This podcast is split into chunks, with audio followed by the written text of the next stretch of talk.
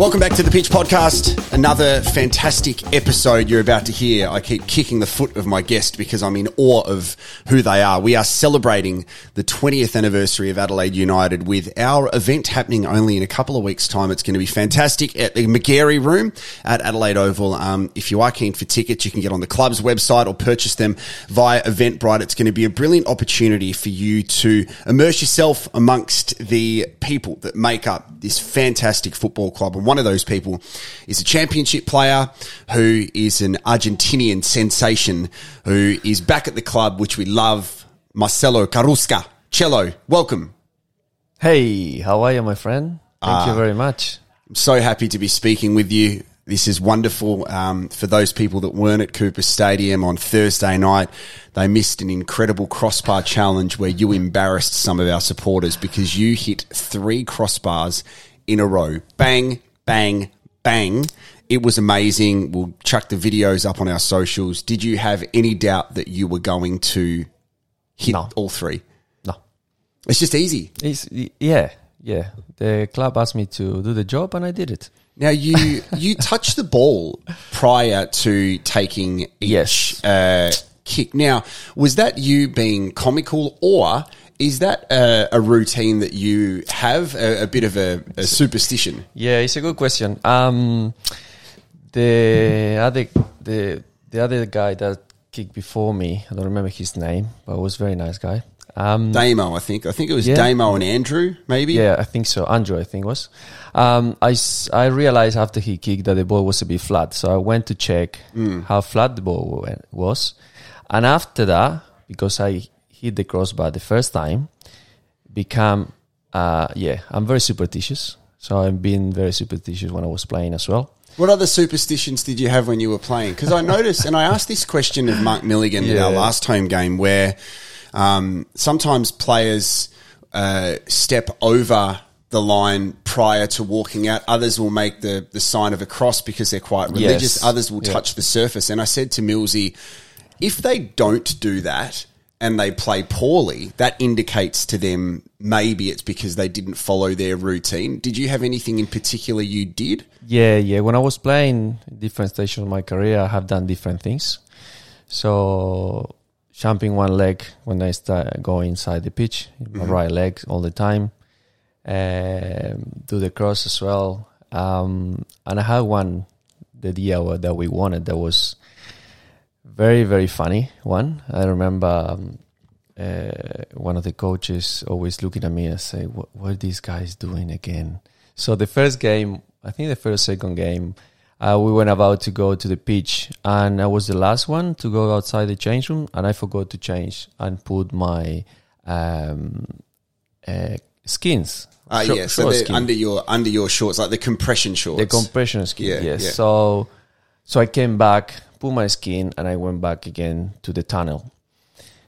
And we won it. So I have done that for the whole season. So the, everybody was in the tunnel. I left the tunnel, come back to the change room, put it on, and go down. Yes, silly, you know, but those kind of things are in that moment for me. I thought was helping me, and um, yeah, and I did it. That was one a funny one. I It was an amazing time when you came to the club. I'll get to the championship um, in 2015 16 in a moment. But um, so correct me if I'm wrong. Are you the, the second Argentinian to play for the club alongside Geronimo?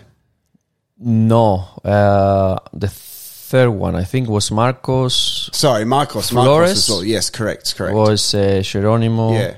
Morales Neumann, uh, myself. and then I you, think. you Yep. came and uh, the time that you made your way to Australia, I wanted to ask about that because we're sitting in January at the moment where Yep. some transfers can be made nationally or internationally. Yep. How does a player like yourself that's playing in Argentina, playing around the world, end up in a place like South Australia? Yes, yeah. No, look, um, I was in 2012. Back in the days, I was about to sign a contract with the first division team. And the last minutes before the window closed in Argentina, the coach of this club, that was Quilmes Football Club in the first division in Argentina, called me and said, Sorry, man, the club is not going to offer you anything now. I said, Okay, thank you very much for letting me know the last day. Um, so I was trying to call my agent and say, What are we going to do? And, and he called me after, said, There is an opportunity to go to Australia. I said, Okay. Adelaide United. So I start Google it. Okay, went to Google, see where Adelaide United was, how the club, uh, where the club where the city. I start calling people that have been here in Australia, which I met. I knew only one. Who did you call? So I call uh, Patricio Perez. He Yeah. used to play for um, the Mariners Uh huh. in I don't know maybe 2009 or 10 or yeah. So we we used to play together in the under 20s, in the national team under 20. So uh, I didn't speak here for a while. So I call him. I ask about Australia football and the level and everything, and he said to me, "You know, go man. It's a very very nice country to live. Don't think the competition is gonna be easy." Because in Argentina we don't know anything about Australian Mm. football, so you think ah it would be easy for us, but he told me don't think it's gonna be uh, easy to play there. The players are, are good players, very physical. So yeah, and we said my wife, let's let's have a have a go and uh, and come go have an experience overseas for one year, and after see what we're gonna do. What were your initial reactions to the league? Because as you said, like there's a lot of unknown. There still is unknown. Like Yeah, people still. come to the league now Yeah. and they're. Um, I, I feel like the A League is continually evolving. Now Yeah. we we seem to have more of an identity that we have some experienced players, Yeah. more so experienced overseas players, but then a, a lot of young Australian kids that are being developed to go overseas. But back then it was let's get the best available and try and win championships. So Yeah. what was your uh, your first impressions? Now, my first impression was fantastic, especially, especially play here at Cooper Stadium. This is a stadium that remind me a lot to my my former club stadium. So uh, the surface always is fantastic. The atmosphere is great, and and we we have done good tournament here. So since since I came, I enjoy every single minute. Uh, and after, yeah, I moved to other two clubs, but always my heart was in, in this city, in this club. So that's why I came back. Uh, so you come over, and there's always going to be comparisons because the the footballing public fell in love with Marcos Flores, another Argentinian who played, and people are always going to go, "We need to compare. We need to compare." Um, did you find that when you came to the club, people are like, "Oh, he's just going to be like Flores"? Nah, not really. No, not really. No, I was just focused on my football. I was uh, just trying to do the best for the club and give back uh, what the, the confidence they gave me, uh, bringing me from Argentina to here. Uh, thanking the, the the coach at that time was Sean Kosmina and Michael Petrillo, the, the football director that that yeah trust me and they brought me to this country and yeah I'm gonna be grateful for them for, for life because I'm still here after 11 years. you instantly became one of the best players, not just at the club but in the competition. But I feel that that that period um, from 2010, even if you look at 2012 onwards, um, from what I know away from the pitch, the the group was probably the most connected that you experienced. And um, I, I speak a lot about Tarek Elrich coming into the club and the way that the way that he brought people together with something as simple as having barbecues at training and having Yep. people over. But um, Bruce Djite being there, um, the Spanish boys came eventually alongside Fabio Ferreira. So I feel that, Yep. that that period for the club before winning the championship, it was really good off the pitch too. Was what that one of your better experiences? Yeah, yeah, hundred percent. I think to to be a champion team need to be very um, close outside the, the pitch, and and we did have a, an amazing relationship. All of us, of course, when we trained was a different story. Uh, everybody was very competitive, and you want to win. And, and after the when the the training finish or the game finish, um, you are you have treat them like family and, and we did like you said uh, spend a lot of time together after after training and especially in my case because I came with zero English and for me it was easier to hang out with the Spanish boys because they speak the same language. We go four or five players that speak the same language plus the coaching staff. Uh, we get along very very well and and and between the Spanish boys, us Argentinians, and the, the Australian players, we we make a fantastic group, and I think was the the key of the success.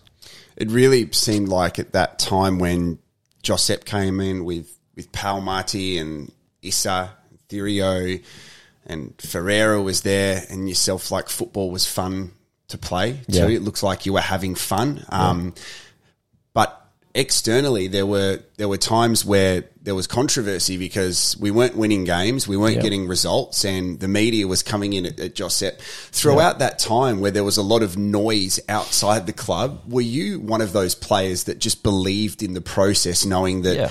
Everybody needed to learn a new style of football, and once that clicked, the club would be unstoppable. Yeah, hundred percent. He he brought a different style of playing and wasn't easy for us to adjust, especially the first couple of months. But is in my case was a, the type of football I like to play.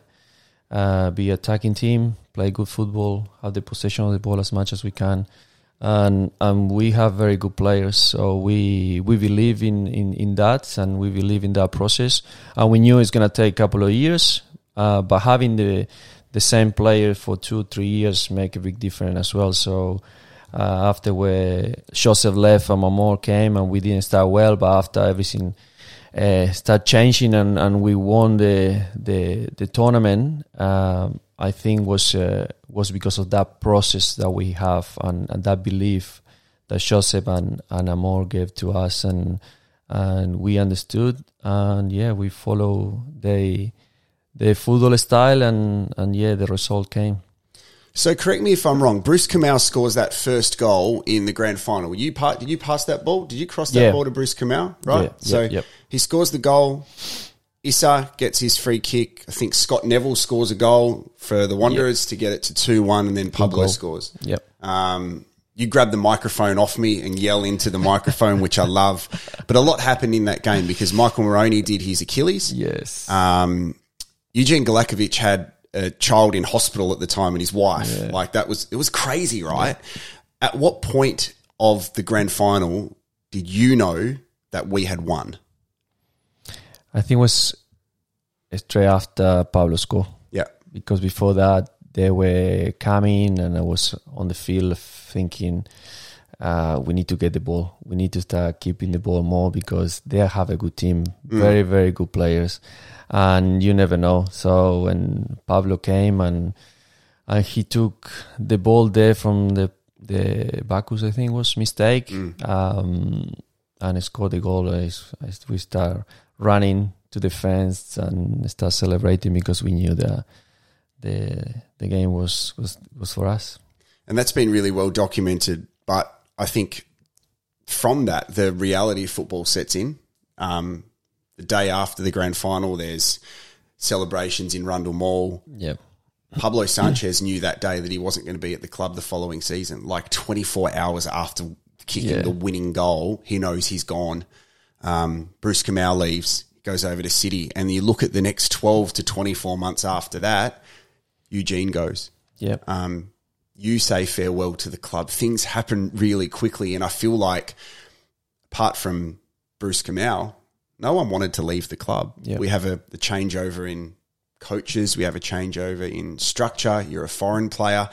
Um, for you, how challenging was that knowing that if you wanted to extend your football life, it needed to be somewhere that wasn't Adelaide? Yeah, it wasn't easy. Was an easy situation for me at uh, at the time. Um, I didn't want to leave the club, but I didn't have uh, the offer that was I, I thought I deserved, and unfortunately, for lack of communication with the people that was at the club at that time, uh, they, yeah, they feel like wasn't important for the club, and they let me go, and I started looking for uh, other other opportunities. That's why I went to to Melbourne City. Uh, again, Michael Petrillo called me and offered me a position there. So yeah, unfortunately, I I left the club, but I have another chance to see to go and, and train and play for a fantastic club that wa- that, that Melbourne City is. And yeah, I didn't have the best experience either, but um, thing happened for a reason, and I I took the best out of that situation as well. And then how did you end up at the Wanderers? Um, I wasn't playing. with the coach uh, in Melbourne City. So in January, that we talk about Mhm. January, playing, moving from clubs. Um, uh, Jose Gombau went to West Sydney, and, and he called me, and yeah, I went there straight away and and play every single game with him. I did ve- I did well. Uh, I play, I think, all of all of all the games except for one. Uh, yeah, and after that, I was I didn't have any contract. Josep left. Uh, the club also started looking for other players. Uh, they didn't. They start looking for other coach as well. And and yeah, I didn't have another A League uh, opportunity. That's why I came back to to Adelaide to to start focusing my career after football because I saw that uh, I didn't have a lot of chances to to to be in A League, which I love uh, and I was enjoying, and I was looking to. But yeah, unfortunately, I started focusing in my academy, and yeah, from that day when I came to Adelaide, uh, I started just thinking in my uh, life post career. So, what was it like then to come back to your first Adelaide United game to watch, where Yeah. people want to ask questions about why did you leave the club, and you want to, you obviously want to be respectful to the club and everything, but it didn't Yeah. end the way that you wanted. Was it? Was it challenging for you to watch the team play? Knowing the way that it kind of ended, because your story seems to be quite familiar with a couple of other players that Yeah. are back at the club now. So there's a good news story at the end, but there's always challenging times. Yeah, and these kind of things happen, you know, and uh, and always uh, the clubs try to do the best for the club, and you wanna the, you want the best for you and for your for your career. But look, uh, people need to make decisions, and I did mine. I I would love to retire here in this club, but things happen for a reason, like I said before, and I I was focusing in other stuff after, and was wasn't easy to come and watch a game and be come to the club again as either, but when I saw the changes at the club with the new uh, owners and the new chairman, uh, plus the people that is at the club, like like uh, Nathan Kosmina been at the club for, for many many years. I saw that the club have a vision now, have uh, been focusing players development, which is I, I love, and I've been doing that for, for the last eight years. That's why this opportunity that the club offered me was fantastic because coming to the club I love and doing what I love is uh, is uh, no brainer. So that's why I'm here. And you've got uh, an amazing story from there. So you um, go and play for a little bit at Vipers, and you take care of their football department. Essentially, you're coaching at CBC that now have Yep. an alignment with Tottenham, which is just Yes. unbelievable. And you have your your academy, which eventually. Um, is absorbed by Adelaide United, so you've made that transition to Yep. go. Everything that you have is now part of Adelaide United, which I think is great because so many other clubs have these academies and we never did. So to have you running this, to have control over the future of young footballers, um, it's been a it's been a journey for you. But Yes. how proud are you now looking back to go? Well, all of the hard work, um, fear, sacrifice has led you to a point where um, your name is associated with the future of South Australian football. Yeah, look, very very proud. Sometimes we don't think about what happened, and you just work and try to do the best for you and your family. But yeah, it's been difficult times, you know, when you start a business by yourself in a, in a business that you don't know how to manage a different country with different rules and and uh, I remember when I started the first couple of years, uh, I wasn't here, so I have Javi, one of my coaches, I was taking over, and when I came back, I've started full time uh, doing the academy. Um, sometime I didn't have enough kids, so I remember sometimes a couple of times it was raining and I the weather wasn't the best. I have a, just a couple of kids and we couldn't play the game at the end. So I was calling my wife, "Can you bring my kids to finish playing the game like four before at least?" So I was struggling at the start, like every business, I guess. And and after maybe two three years, uh, uh, doing and trying my best and believing in my vision uh, how to coach, how to um, develop players, everything started changing. And from 10 kids, I went to 300, 400 kids uh, every term. And that was something that I'm very proud of. And uh, that's something that the club saw as well. And now they they trust, they believe that I can do the same or, or better here at the club. That's why, uh, like I said, I'm very grateful and, and happy to be back.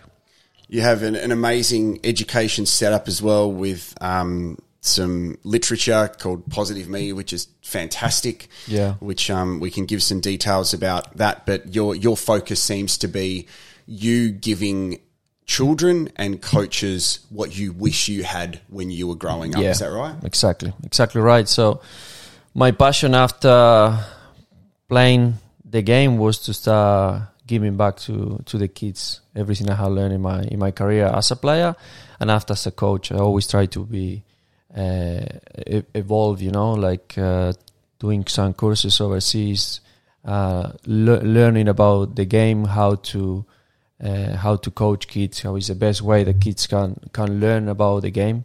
Uh, but we have a very simple philo- philosophy. We want the kids to to have fun, enjoy the game, learn along the way, but have an amazing experience and stay on the game as much as possible. Okay, and, and football for me is a great tool to to educate kids as well. That's why I, we create Positive Me uh, program where the kids can learn uh, also life skills uh, and things that I have I didn't have when I was young, and I have um, I've been young when I was very very young.